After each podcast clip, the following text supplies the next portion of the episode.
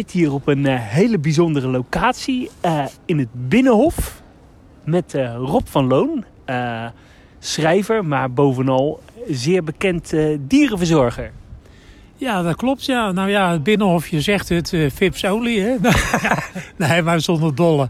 Dit is een, in deze situatie is dit een uh, aardige en vrij rustige locatie. Dus uh, daar kunnen we mooi starten. Ja, zo is het. Uh, ja, vindt u het goed als ik jij uh, zeg? Uiteraard, uiteraard. Oké, okay, uh, ja, u bent ooit uh, begonnen in uh, Dierenpark Wassenaar. Maar was dat ook het eerste dierenpark, dierentuin uh, die je ooit uh, bezocht uh, hebt? Nou, ik als kind heb ik Wassenaar ook bezocht. Uh, verder ging het toen nog niet. Hè? Dan was je al vanuit, ik woon ik woon in Rijswijk, woon ik nog steeds. En als je dan naar... Uh, En met schoolreisje ging, dat was een hele happening. En als je dan Den Haag uitging naar Wassenaar, nou, dan was je wel een hele dag onderweg. En ja, dat, en daar ben ik ook gaan werken op een gegeven moment. Hoe kwam je daar uh, zo uh, terecht? Uh, nou, dat zijn allemaal leuke dingen die ik ook beschreven heb in mijn boek, maar daar komen we misschien later nog op. Maar ik ben daar... Uh, Wassenaar stond bekend om zijn botanische kassen. En ik volgde, ik zat op de tuinbouwschool, ik volgde diverse opleidingen. En ik denk, nou, dat is misschien wat voor mij om in die kassen te werken. Maar die hadden ze dus niet nodig. En om een lang verhaal kort te maken. Maar goed, ze hadden wel dierenverzorgers nodig. Ik denk, nou, dan doe ik dat de vakantie. Een paar weken en dan nok ik af en dan ga ik weer naar school. Maar ja, het is iets anders gelopen.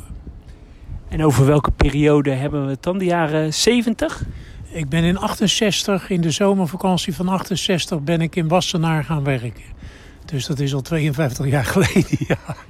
En uh, Wassenaar heeft tot eind jaren tachtig uh, bestaan? Nou, dat is in, in, uh, in vijfentachtig is het, in december vijfentachtig is het officieel dichtgegaan. En ik heb dat tot uh, zomer zevenentachtig uh, gewerkt. Samen met nog een collega hebben we daar in feite echt letterlijk het licht uit gedaan. Maar uh, ja, toen, u, of toen je begon uh, in uh, Dierenpark Amersfoort... Uh, Amersfoort? Wassenaar. Wassenaar. Nee, uh, we moeten ze niet door elkaar halen. Uh, ja, uh, hoe, hoe lag Dierenpark Wassenaar er toen uh, bij? Ja, het, het, het was echt een park. Het, het was een, een, een bosomgeving. Echt een bosomgeving met hier en daar... Nou ja, je kan wel een beetje zeggen gestrooide verblijven. En later heeft zich dat veel meer ontwikkeld natuurlijk. Maar het was een enorm groen park. En voor sommigen, voor die tijd, waren de verblijven echt, natuurlijk niet alles, maar waren al vooruitstrevend. Hè? Grote verblijven voor hoefdieren, niet een klein stukje. Hè? Zoals Artis midden in de stad, maar hier had je al grote weides. En dat was echt wel uh, geweldig op, voor die tijd. Kan je het een beetje vergelijken met het oude Dierenpark Amersfoort? Ook in een hele bosrijke uh, omgeving? Ja, nou, inderdaad. Net zoiets, ja. Het, het was uh, sommige stukken, nou, Amersfoort en Wassenaar, die, die hadden ook goede relaties met elkaar. Dus ze aapten elkaar volgens mij een beetje na. Maar inderdaad, het was uh, een... Uh, maar dat was ook de charme, vond ik uh, persoonlijk, en een heleboel met mij, van Wassenaar. En uh, ben je toen direct met de olifanten begonnen? Of, uh... Ja, ik, ik ben daar... Uh, ik ben, eerst ben ik bij de roofdieren begonnen. En de zeeroofdieren, dat heb ik een paar jaar gedaan. En toen uh, op een gegeven moment werd er aan me gevraagd van... we zoeken een leidinggevende bij de hoefdierenafdeling... want die gaan we helemaal opnieuw opste- opzetten. En ik denk, ja, er zijn mensen die uh, hier al veel langer waren. Ik, ik had het hartstikke naar mijn zin bij die roofdieren. Maar nou ja, eindelijk een lang verhaal kort weer. Ik ben op een gegeven moment uitgekozen om daar eh, postelpasser of hoofdverzorger was het toen nog te worden. En eh, nou, zo gebeurde het ook. En toen was eh, mijn eerste dag daar, toen eh, kwam ik daar binnen. En toen liep er ook een paar oude, echt oude verzorgers. En die zeiden, ja, eh, dit is Meri, dus de olifant, en die moet jij gaan doen. Ik had nog nooit een olifant van dichtbij gezien. En dan was dit een heel vriendelijk dier. Alleen helaas ging deze olifant na een paar maanden dood. Gelukkig niet door mijn schuld. Maar dat was wel even slikken. En toen werd er ook van mij gelijk verwacht. Ik was daar eenmaal eh, hoofdverzorger. En het was toen nog niet zo... Het was een bosrijk park, maar er kon geen groot materieel komen. Dus er werd gelijk van jou verlangd... dat je die olifant dus in stukjes hakte en naar het pad sleepte... Eh, 's morgens of 's nachts. En dan kon de volgende ochtend, voordat de tuin open ging, eh, het dier weggehaald worden. Eh, dat hakte er aardig in, hoor. En dat was natuurlijk toen echt een hele andere tijd, hè? Ja, dat was zeker een andere tijd. Je stapte eh, overal bij. Uh, nou ja, niet overal, maar het scheelde niet veel. Zo kan ik me bijvoorbeeld nog herinneren. We hadden ooit dus... Uh, je liep veel met roofdieren, hè? Die werden vaak met de fles grootgebracht. En zo waren er ook een paar uh, tijgers, Bengaalse tijgers. En die hadden we met de fles grootgebracht. En op een gegeven moment uh, zaten die natuurlijk apart van de ouders. Sowieso al, omdat flessen dieren waren. En dan gingen we af en toe mee wandelen. En dat, ja, dat ging maar verder. En op een gegeven moment waren ze bijna twee jaar. En toen wandelde, voor openingstijd wandelde ik er nog vaak mee. En toen moesten ze weg. En toen gingen ze naar Ouwehands in Renen.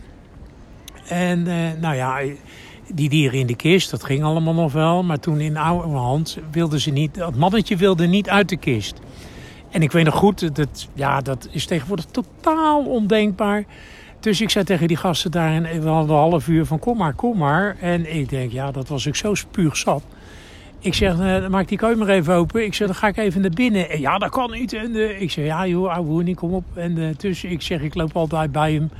En uh, nou ja, en, je, ik ging naar binnen en ik ging voor die kist op mijn hurken zitten. En ik zeg, kom op, ouwe hoer. Ik zeg, eruit. En uh, ah, daar kwam die. En ja, dat is tegenwoordig ondenkbaar. Het was inderdaad een andere tijd.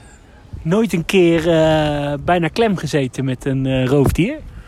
Uh, ik heb wel eens een paar vergissingjes gemaakt, ja. Dat je, je had vroeger kooien met afdakjes en daar uh, dan lag... Ik weet nog goed, ik was ooit eens aan het schoonmaken. En dan checkte je altijd of de schuiven dicht waren. Nou, die waren dicht en de kooi was leeg, althans. Dus ik sta daar vrolijk te harken en dan komt een collega aan en ik zag hem al van eruit, eruit... Ik zei, ja, wat is het dan? Kijk dan boven je. En daar hing een jager maar vlak boven me. Die hing zo naar beneden te kijken. En ja, dat kreeg ik wel even knikkende knietjes. En ik ben ook voor een rot gescholden. Is nooit meer gebeurd.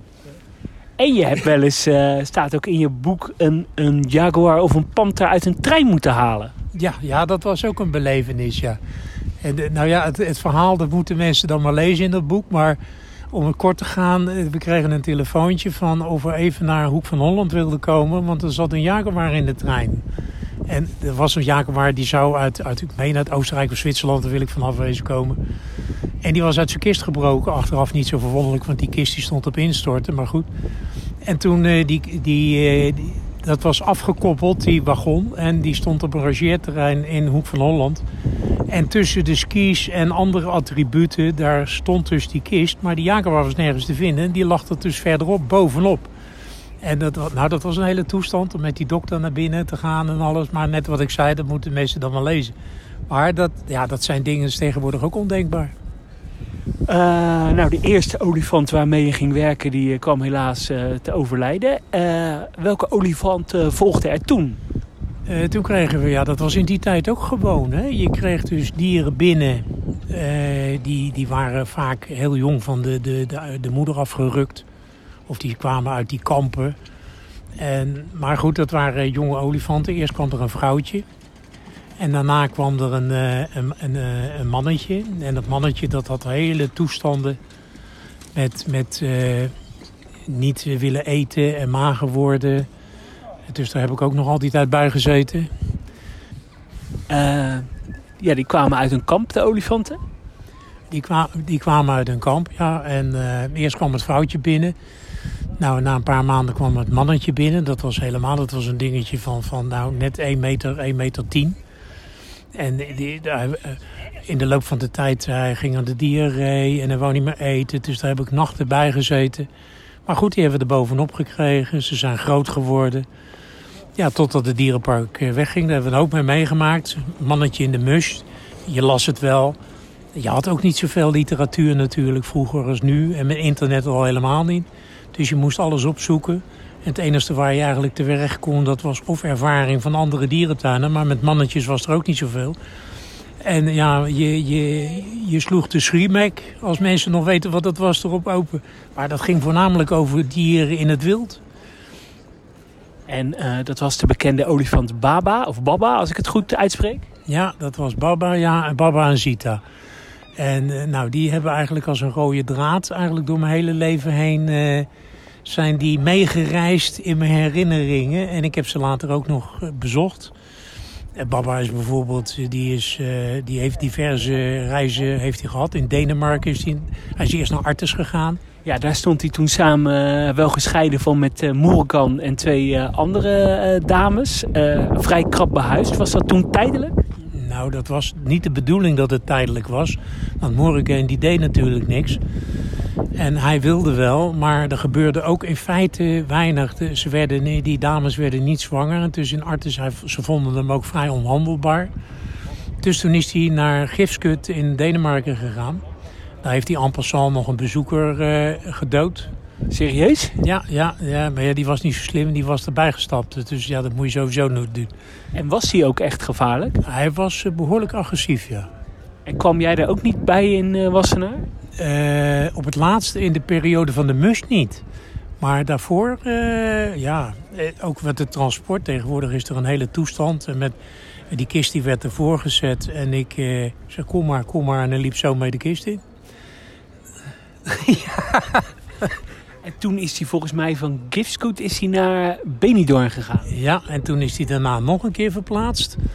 En toen hebben ze hem waarschijnlijk een te hoge narcose gegeven. Toen is hij erin gebleven, ja. En heb je hem uh, opgezocht nog wel eens?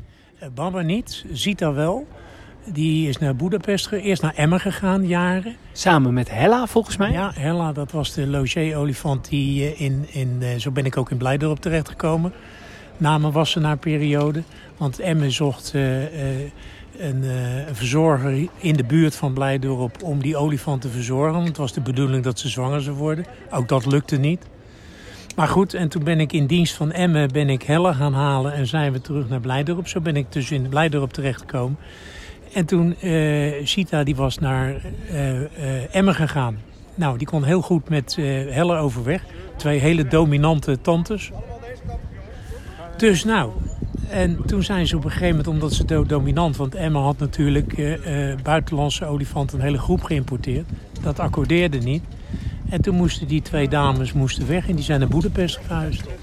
Ben jij toen ook uh, in de tijd in uh, Emmen geweest toen, uh, toen ze die olifanten hadden geïmporteerd? Ja, ik heb, uh, dat is nu ook onvoorstelbaar. Ik ben daar in Emmen met natuurlijk, ik was een paar dagen meegegaan. En toen uh, ging ik naar huis, want het ging wel aardig, dacht ik. Maar toen bleek dus na drie dagen, kreeg ik een telefoontje weer alsjeblieft terugkomen. Want uh, Zita was gestopt met eten. Nou, toen heb ik daar nog zes weken gezeten. En dat was nog in het oude olifantenverblijf, hè, waar ook een nelpaardenverblijf uh, zat. Ja. Kan je die stal eens uh, omschrijven? Ja, dat was natuurlijk heel krap. Stonden die drie olifanten naast elkaar. Aan de ketting uiteraard. Ze hadden echt, ze konden nooit tegelijk gaan liggen. En nou ja, dan had je traliewand ervoor. En dan had je een, een, een wandelpad voor het publiek. En dan in de, in de hoek zat eigenlijk een, een bassennetje. En daar zaten twee nijlpaarden. En dat was echt een heel donker, nou ja, tegenwoordig zou je ook zeggen, somber gebouw. En, wa- en de, de geïmporteerde Azi- Aziatische olifanten, die zaten volgens mij toen even tijdelijk in het nijlpaardenverblijf. Ja, heel, heel kort maar, want ze waren natuurlijk al volop bezig met de bouw van het nieuwe olifantengebouw. En daar zijn ze natuurlijk allemaal op een gegeven moment naartoe gegaan. En net wat ik al schetste, ja, dat lukte niet. Dus vandaar dat ze dus vanuit Emmen gingen die twee dominante dames, die gingen dus weg. Heb jij ze toen begeleid naar uh, Budapest?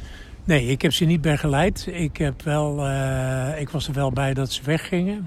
En ik ben jaren, jaren, zeker vijftien jaar later, ben ik naar Budapest gegaan om Zita op te zoeken. En dat was echt een van de emotionele momenten in mijn carrière. Kan je dat omschrijven, dat moment? Ja, dat was echt...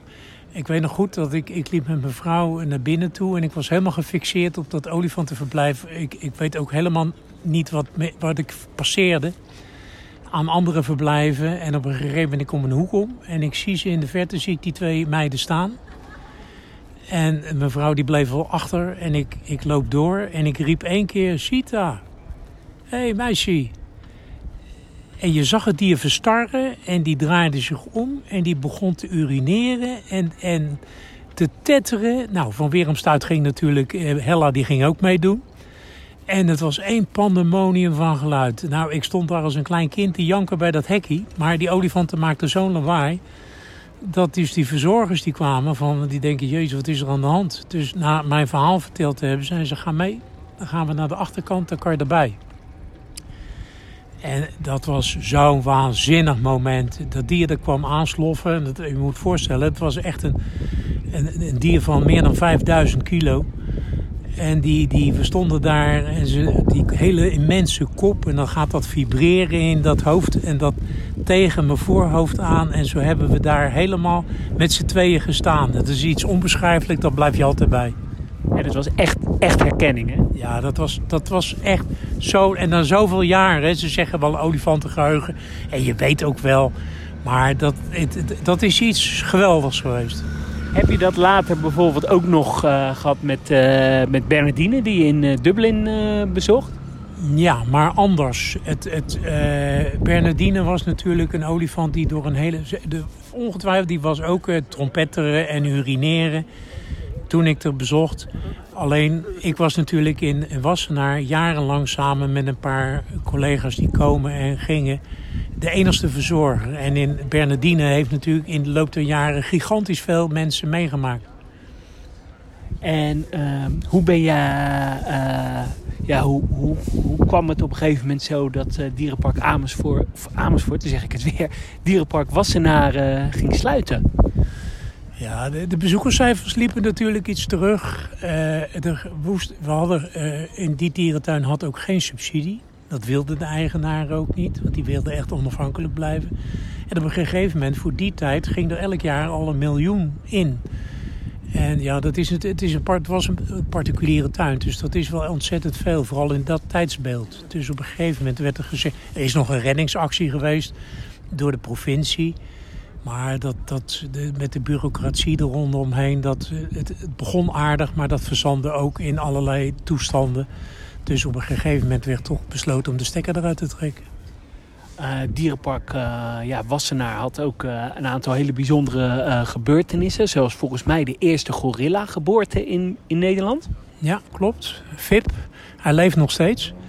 En uh, ja, dat was ook een unieke iets natuurlijk, maar zo waren er meer. We hadden enorme successen met uh, gorilla's, met bonobo's en met, met andere dieren ook. Het was... dat. He, voor zo'n kleine dierentuin was dat echt uniek. En dan praat ik nog niet eens over de vogels waar we beroemd om waren. Maar we hadden echt een hoop successen. En uh, jullie hebben wel eens een ontsnapping van een gorilla gehad. Drie keer zelfs. Kan je dat uh, vertellen? Ja, nou, één, ik ben niet bij alle drie de keren geweest. Twee keer ben ik mee geweest. En je had toen een tijd een vangploeg. Maar om nou te zeggen dat dat geweldig liep... He, want uh, de eerste keer dat, ik, uh, dat er een vrouwtje gorilla, er stonden aan beide zijden stond het publiek en verzorgers uh, op uh, vijftien, twintig meter afstand uh, geïnteresseerd te kijken. Maar toen het mannetje ontsnapt was, Oscar, dat, dat was wel die andere koek natuurlijk. En uh, ja, toen uh, op een gegeven moment uh, iedereen rende weg en uh, hij was er totaal niet agressief hoor. Maar ik weet nog goed, je had dan de vangploeg en dan de dierarts wordt opgetrommeld. En die ging samen met de eigenaar van het park in een auto zitten met zijn geweer, verdovingsgeweer paraat. En we waren op zoek naar die gorilla, want er was op een gegeven moment was die een zijpad ingegaan.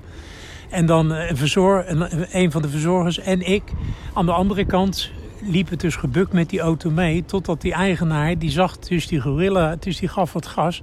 En wij stonden daar gebukt naast die auto. Maar die auto was er tussenuit. Want het was de bedoeling dat als die gorilla in zicht was... dat wij gauw door de achterdeuren naar binnen zouden springen.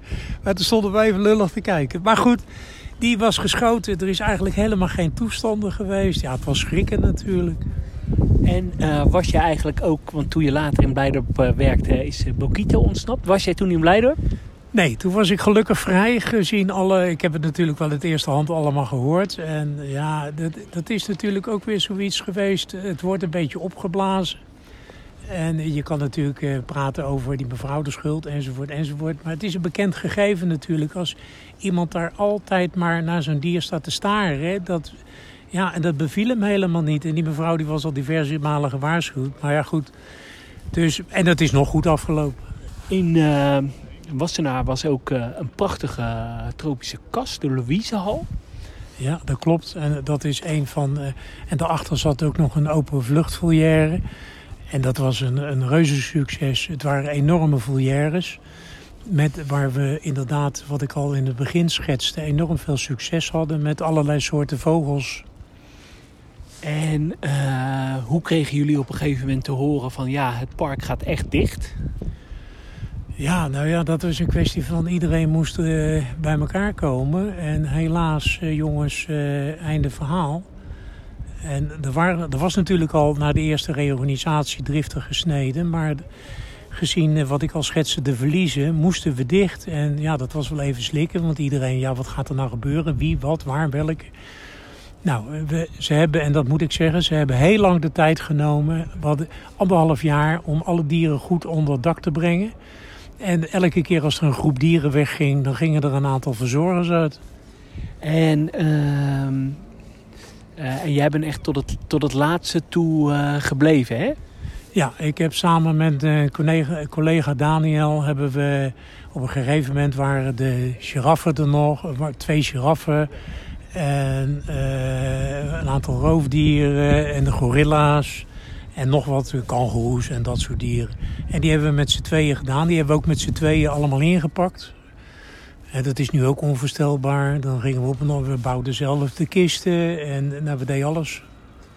En uh, hoe kreeg je toen op een gegeven moment uh, zicht op een baan uh, in Blijdorp? Of uh, dreigde je werkloos uh, te worden? Ik had me natuurlijk al overal uh, suf gesolliciteerd. Maar er zat niemand op mij te wachten.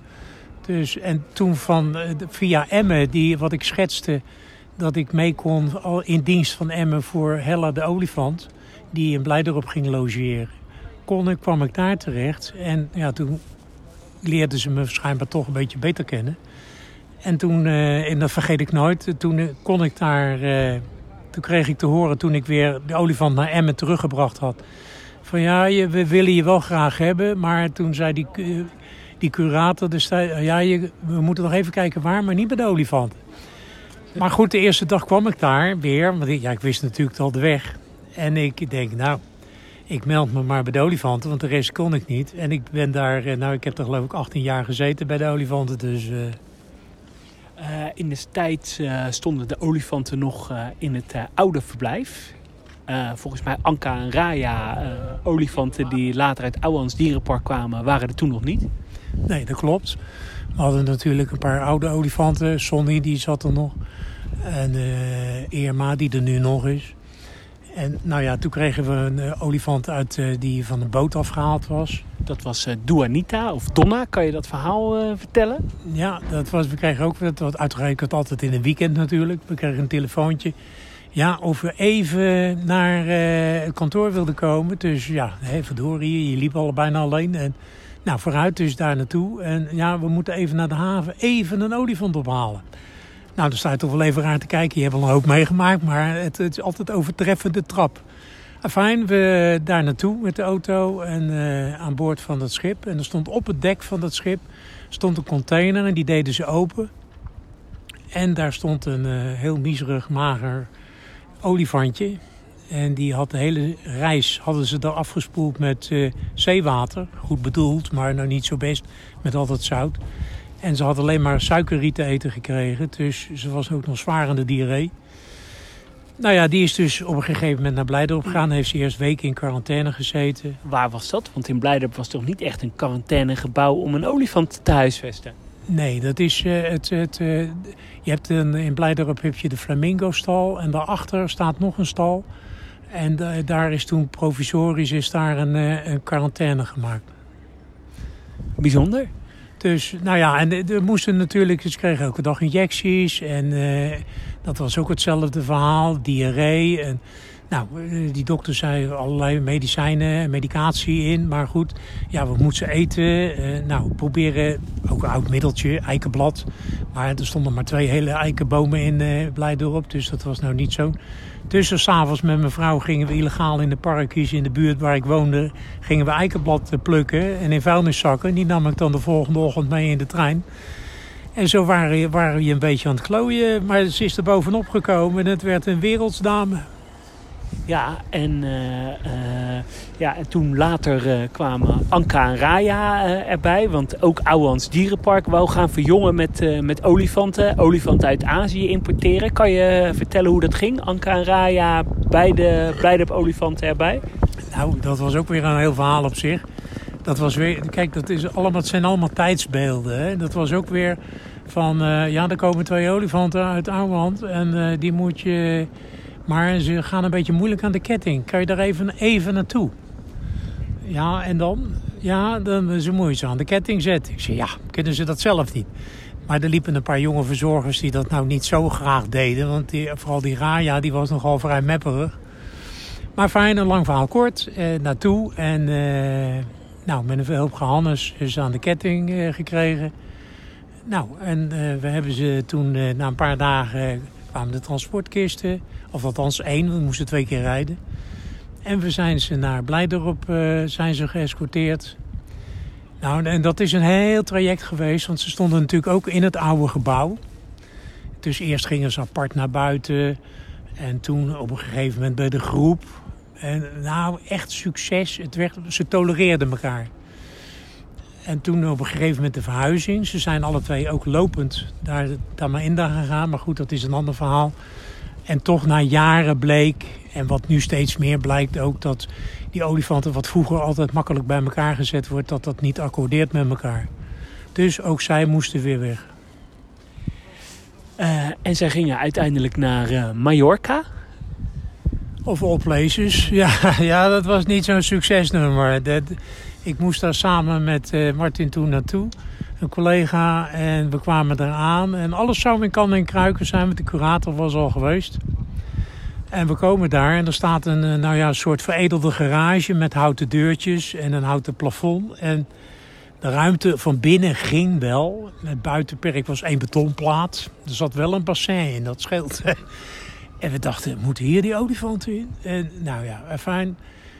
Uh, die olifanten die kwamen de dag daarna aan. Ze hadden geen rekening gehouden met het gewicht. Dus er moest een kraan gecharterd worden. Die was er nog niet. Nou ja, fijn. De olifanten hebben we toch vast kunnen zetten daar. En, dus die hebben dagen binnen gestaan. Want alles moest nog met schrikdraad. Want ja, als ze maar even tegen de deur leunen, was de deur verdwenen natuurlijk. En was het nou ook niet zo dat jullie heel lang op de boot hebben moeten wachten daar? Ja, ook. Want er was vertraging en, uh, en die olifant die was vrij lastig. Dus die, die, maar goed, dat, was een heel, dat is een heel gecompliceerd verhaal geweest. Maar het is wel allemaal gelukt. En nou ja, die olifanten, ik ben daar, ook daar ben ik weer... Nou, zeker anderhalve maand heb ik daar rondgedobberd. Bij wijze van spreken bij die olifanten. Om ze te wennen. Maar die verzorgers, er liep één verzorger. En uh, die vond alles interessant, behalve de olifanten. Dus ja, dat was niet echt zo'n succesnummer. En ook die olifanten heb je later nog regelmatig opgezocht? Ja, ook dat. Dan kreeg ik een telefoontje, eerst via Blijdorp en later rechtstreeks. Ja, eh, het gaat niet zo goed, wil je terugkomen? Ja, net of we het even met de tram pakken. En, eh, zo werkte het niet natuurlijk. Totdat ik op een gegeven moment te horen kreeg dat eh, een van de twee, Anka... die had een eh, behoorlijk absces aan de poot of ik eh, wilde komen kijken... want ze konden er niet aankomen. Ik zeg, ja, dat was ook weer hetzelfde verhaal. Ik ben daar tien, twaalf jaar niet meer geweest. Ik kan daar niet zomaar onderduiken. Is er niemand die dat zelf kan? Nou, toch gegaan. En uh, eerst even aftasten. Ook deze olifanten, die gingen werkelijk weer door het lint toen ze me zagen en hoorden. En uh, nou, ik kon er ook bij. Ik kon er alles mee doen. Reageren ze dan nog op de oude commando's? Ja, dat, was, dat, ja, dat ga je toch proberen natuurlijk. En ze waren nou niet zoveel met commando's. Maar als ik gewoon voet, dan tilden ze braaf de poot op. En ik, nou, op een gegeven moment kon ik eh, daar op de grond gaan zitten. En eh, omdat, ze waren al zo stijf dat ze dus niet de poot echt ergens op konden zetten. Maar goed, ze tilden hem wel op. Maar dan moest ik lang uit op de grond gaan liggen om onder die poot te kijken. Maar dat liet ze allemaal toe. En, eh, nou... Maar goed, het was zo'n absces dat dat dus, dat was door mij niet, daar moest een veearts bij komen. Dus nou ja, toen een paar weken later is, uh, zijn we met, ze, met meerdere mensen daar naartoe gegaan. Was je toen nog in dienst van Blijdorp? Ik was nog steeds in dienst van Blijdorp, ja. En uh, toen zijn we daar naartoe gegaan met de veearts en toen hebben we daar, uh, is Anka plat gegaan. En, dan, en was die arts Willem Schaftenaar? Dat was inderdaad Willem Schaftenaar, ja. En... Uh, Nou, ik, we hadden Raya apart gezet. En toen zijn we... Anka, die liep met mij mee. Of strompelde met mij mee. Nou, en ik, ik ben erbij blijven staan. En toen kon ze, werd ze geïnjecteerd. En ze ging onder narcose. Er was een kraan geregeld. En nou ja, het was een hele toestand. Een heel lang verhaal. Maar in ieder geval, het is allemaal gelukt. En we hebben het absces weg kunnen snijden. Maar goed, het had al veel te lang geduurd. Dus ik ben daar nog weken geweest om die wond te spoelen en schoon te maken. En toen ben ik naar huis gegaan. En toen vier weken later kreeg ik toch een telefoontje dat ze in elkaar was gezakt. En uh, overleden was. En ook dat weer was zo'n memorabel moment. Dat je toch wel even wat erin hakt. Ja, want het was een prachtige olifant, hè? Het waren geweldige dieren. En vooral, ik zeg al, Raya ook. Ze hadden op een gegeven moment op aandringen, ook van Martin van Wees, die daar echt achteraan zat, hadden ze er een tweede verblijf aan vastgebouwd met grond en zand en gras en heuveltjes. En, maar dat lag er al een half jaar, maar daar was ze dus niet in geweest. Geen van tweeën. En toen ik er was, de tweede dag dat ik er was, dat was nog voor die operatie. En toen kon ik hem zo meenemen, kon ik Raya zo meenemen. Toen durfden ze er eigenlijk in. En dan moet je je voorstellen dat wat een triest gedoe dat was. Dat die mensen daar dat niet voor elkaar kregen, zelfs met voer niet. Uh, halverwege de jaren negentig uh, kwam Karl-Heinz Bering uh, ook uh, werken. Een Duitse olifantentrainer. Om van de hands-off situatie hen, een hands-on situatie uh, te maken. Ja, het was natuurlijk een, het, het was puur hands-on, alleen niet gedisciplineerd. Daar zat het hem in. Kijk, want we deden alles natuurlijk. We liepen erbij. En we, maar het moest een beetje beter uh, gaan dan het ging. Laten we het zo voorzichtig zeggen. Maar goed, en het was ook met het vooruitzicht. We, de bedoeling was dat we zouden... Dat was eerst nog maar heel voorzichtig geopperd. Dat we lopend naar de nieuwbouw zouden gaan die op stapel stond. En daar is natuurlijk eindeloos voor getraind. En ja, de aanpak van Bering, eh, dat was wel even wennen voor sommigen. Onder andere voor mij. Ik eh, was altijd ietsje softer dan Bering. En dat was in die tijd was dat natuurlijk... Eh, eh, bij Karel was dat Duitse Grundlichkeit. En ik was eh, geduld. Ik was meer iemand van net geduld. En eh, nou, lukt het vandaag niet, lukt het morgen. Maar goed, we hebben elkaar... Eh, halverwege dat proces kunnen vinden. En eh, Karel, die ik accepteerde dat hij soms eh, strenger moest wezen. En hij moest accepteren, en dat deed hij ook, dat bij sommige dieren, zoals bijvoorbeeld eh, het bulletje Ben destijds, wat een zeer lastig olifant en die niks van Karel wilde weten, dat die, veel, dat die met mij veel beter overweg kon. Dus nou, dat was een aardige optie. En uh, ik denk dat Anka en Raya ook beter met jou op konden schieten dan met uh, Karel. Dat kan je wel stellen, ja. dat, dat, dat kan je wel stellen, ja. En op een gegeven moment, maar dat moet ik toegeven, Karel die nam dan wel een pas. Uh, dat ging wel, hij, hij denkt, dit wordt te riskant hier, dat risico moet ik niet nemen. En dan stapte hij ook wel terug. Hebben jullie de oude Sonny nou ook nog proberen te trainen? Uh, nou, trainen. We hebben gewoon de gok genomen. Ze liep wel mee, maar het ging voetje voor voetje. En we hebben er gewoon ook meegenomen, wandelend naar Tamarinda. En dat was weliswaar stapje voor stapje, met kettingen om, achter een vrachtwagen.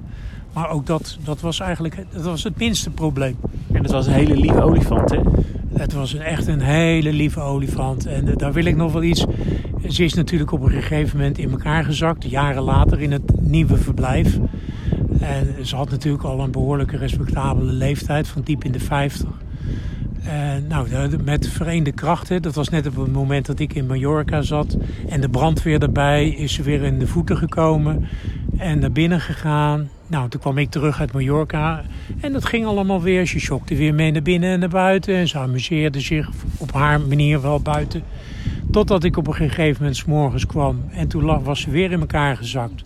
En dat zijn dan ook van die momenten, hè, dan moet je je voorstellen, zo'n olifant die ligt daar, ze leefde nog.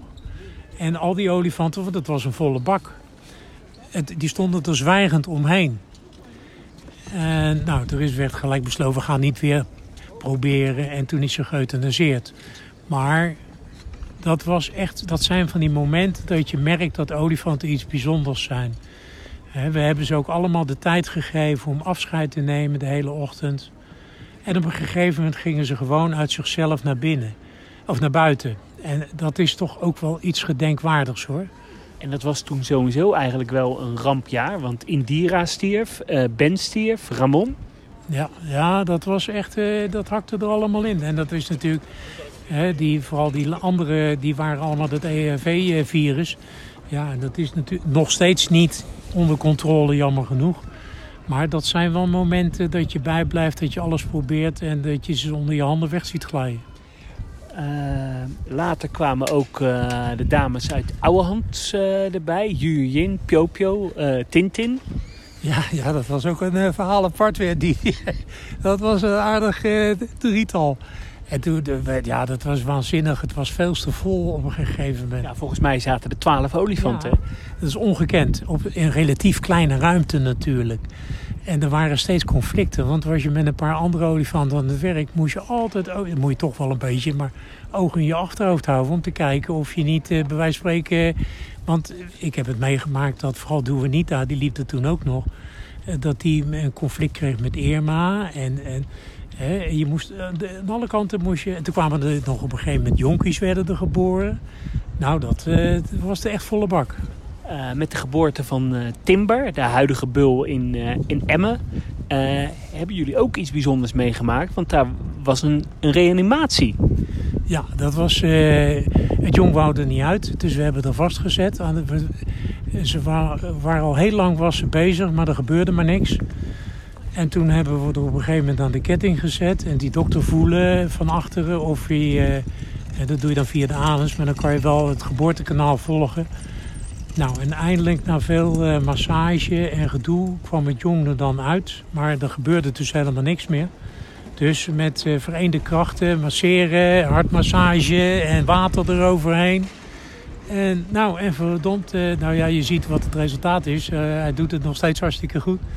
En toen kwam die bij en dat, ja, dat was iets unieks. Uh, ja, later ben je bij de okapis uh, terechtgekomen. Is het nou heel anders het werken met okapis dan met olifanten? Nou ja, in principe, uh, uh, ze zijn iets... Uh, kijk, met een olifant moet je uitkijken dat je niet ertussen komt zitten. Dat je onwillekeurig, ook al bedoelen ze het niet zo... dat je geplet wordt tussen de muur of tussen twee olifanten. Bij een okapi, die zijn meer schrikkerig. Dus daar moet je wel voor uitkijken. En het was eigenlijk helemaal de bedoeling. Die okapis ook, die had ik op afstand wel steeds gezien in Blijdorp. Ik vond intelligente, eh, intrigerende dieren. Maar ja, ik, verder had ik daar niks mee. Want je was constant met de olifanten bezig. Totdat men op uh, een gegeven moment overging van uh, een hands-on of uh, hands-off weer systeem. En toen moest je ook gewoon rouleren. En één keer in de... Nou, er was, er was ook een nieuwe curator benoemd. En dan wil ik die de schuld niet geven. Maar het, het hield dus in dat je dus... Eh, één keer in de week kon je een keer in de maand... kon je een weekje bij de olifanten... en dan moest je weer andere dieren gaan doen. Nou, dat werkt in mijn optiek niet. Maar goed. En te, nou ja, dat liep een beetje uit de hand. En toen eh, ben ik heb mijn sleutels ingeleverd. Ben ik naar huis gegaan. En toen werd ik gebeld en nou ja, toen met lang verhaal, toen kon ik bij de zebrapost. En toen ben ik daar begonnen en toen na een weekje werd ik opgebeld van uh, intern dan. Van kan je even komen helpen, want de okapis willen niet naar binnen. Ik zei ja, wat moet ik daaraan doen? Ik heb nog nooit een okapi van dichtbij gezien. Het zal wel helpen als ik kom. Maar goed, ik ben er naartoe gegaan en verdomd, het, het klikte. En nou, toen zei iedereen uh, van nou, dat lijkt me wel iets voor jou. En zo heel zachtjes aan ben ik die gaan doen. En we hadden vroeger natuurlijk een iconische medewerking, Gerrit van de Graaf. Dat was hè, de man van de eerste okapis in Nederland. En dat was echt een meutje. Althans, in de begrippen van een hoop verzorgers. En eh, nou, ze hebben me nooit meer kunnen strelen door op een gegeven moment... dat ze tegen mij zeiden, nou, je lijkt wel een tweede Gerrit de Graaf. Fantastisch. En eh, als je nu zou moeten kiezen tussen eh, okapi en olifant... Olifant. Olifanten is toch altijd... Dat heb ik bijna dertig jaar gedaan. En de, de, de olifanten zijn... Okapis, ik vind geweldige dieren. Maar olifanten die hebben een, een zelfbewustzijn. Ze zijn zo verschrikkelijk. Het zijn allemaal clichés, maar ze zijn zo intelligent. Dus ik ben blij dat ik die dieren van dichtbij heb leren kennen. Bezoek je nu uh, zelf uh, nog wel eens uh, dierentuinen? zelden tot nooit. Dat klinkt heel typisch. Ik, ik ben in het begin ben ik eh, regelmatig naar Blijdorp gegaan. En ik merkte dat het, eh, ik, ik, het, het benauwde me. Het, het, ik kreeg er de kriebels van. Eh, weet je wat het is? Ik ben natuurlijk eh, ik, bijna zeventig. Ik heb mijn tijd gehad. Nou wil ik niet zeggen dat ik afgeschreven ben. Maar alles verandert. En ik ben natuurlijk eh, iemand van de oude orde. En uh, ik moet me daar niet mee bemoeien. En ik wil die mensen die tegenwoordig daar met hart en ziel werken, wil ik ook niet steeds van daar heb je hem weer. Want ik weet wel, vroeger had je ook wel eens mensen die kwamen, die hadden daar gewerkt. En het, hoe lief en aardig bedoeld, het kan irritant zijn. Dus ik wil daar niet van, oh, daar komt die ouwe weer. Maar ik zag dingen waarvan ik dacht, uh, een beetje tenenkrommend. Maar ja, mensen doen er best, maar nieuwe regeltjes, nieuwe mensen. Dus alles verandert. Ik denk, dat moet ik niet meer gaan doen. En dat heeft me best wel zeer gedaan in het begin. Gelukkig ben ik regelmatig uitgevraagd om naar Dublin te komen. Want daar is ook een okapi naartoe gegaan. En daar heb ik het hele proces begeleid van het introduceren en van... Uh, want ze hadden daar geen okapi's. En van de eerste geboorte. Recent kreeg ik, toevallig gisteren of eergisteren, kreeg ik een, uh, een schrijven en een uh, bericht dat in de Zoological uh, Yearbook van de uh, Society of Dublin of Ireland uh, word ik ook vernoemd als uh, verzorger, retired verzorger. Ja, dat, dat zijn van die hele kleine speldenprikjes wat je toch wel leuk vindt. En... Uh, Maar verder dierentuinen, nee. Ik, ik, ik kijk graag naar programma's, ook niet te veel. En ik, ik heb weinig contact meer. Ik heb het toen tegen diverse mensen ook bij de okapi's gezegd. Want die zeiden, wanneer kom je nou eens een keer? Ik zei, dat moet ik niet doen. Ter bescherming van mezelf. Want alles is anders. En jullie doen je best. En het is mooi geweest. Het is goed geweest. En ik, ik koester de herinneringen. Maar ik verdrink er ook niet in. En ik heb een mooie tijd gehad. En ik doe nu ander werk. Gewoon wel met dieren, want zonder dieren kan het niet. Maar dat is gewoon bij dierenambulance. En uh, bezoek je ook nog wel eens andere dierentuinen uh, behalve Blijdorp? Nou, momenteel niet. Uh, het afgelopen jaar niet. Omdat ik uh, een beetje zit met versleten knieën. Dus ik uh, eindeloos lopen, dat uh, gaat niet. En ik ken mezelf. Dan wil je elk uh, facetje en elk gaatje zien. En een heleboel mensen, oudere generatie, kennen me nog. Dus je gaat eindeloos staan O H. Dus je komt, je schiet niet op en dan heb je nog niks gezien. Dus moet je nog uren lopen. Nee, dat doen we even niet. Wat is nou uh, de meest inspirerende collega die je uh, hebt meegemaakt? Nou, dat zijn een paar oude knarren geweest, hoor. Dat, uh, in Wassenaar was dat een zekere Rijn Prins. Uh, die, de man is al tientallen jaren dood. Dat was echt een inspiratie. En in, in ja, Gerrit de Graaf toch ook wel. Maar daar, er zijn allemaal, je leert allemaal van elkaar. Dat hoeven nog niet eens... Het kunnen ook jongere collega's zijn. Hè? Een frissere manier van denken, een frissere manier van benaderen. Ja, dat, dat kan ook inspireren. Uh, nou, al deze avonturen en veel meer avonturen staan, zijn te vinden in een prachtig boek. Een leven lang poep. Uh, een schitterend uh, boek geschreven door uh, Rob. Uh, waar kunnen we dit boek uh, vinden? Ja, het boek is in principe te vinden bij elke boekhandel. Bij bol punt com. Je kan het overal gewoon uh, aanklikken. Het ligt niet meer. In het begin heeft het wel in de boekhandel gelegen. Toen het net uit was. Maar ja, er zijn zoveel. Het was ook niet de bedoeling dat het groots. Maar het is aardig gaan lopen. Mensen vinden het, denk ik, heel gecharmeerd en heel blij mee. Vinden het heel leuk en geweldig. Maar het is bij elke boekhandel te bestellen. Ja, en ik kan het voor elke dierentuinliefhebber toch wel echt warm uh, aanraden. En nu de grote vraag, krijgen we misschien ooit een deel twee? Daar wordt aan gewerkt. Er, zijn, er liggen al een heleboel verhalen op de plank. Maar ik, ik heb al eerder een keer gezegd, ik schrijf ook nog andere dingetjes. En die worden momenteel, ik heb elke week een deadline voor een blog. Waar ik bij de dierenambulance, voor de verhalen van de geit, een hele andere orde. Maar goed, dus, maar wie weet komt dat nog. Nou, dat zou ik heel erg uh, mooi vinden. Uh, Rob, heel erg uh, bedankt voor dit interview. Ja, ik vond het hartstikke leuk. Graag gedaan.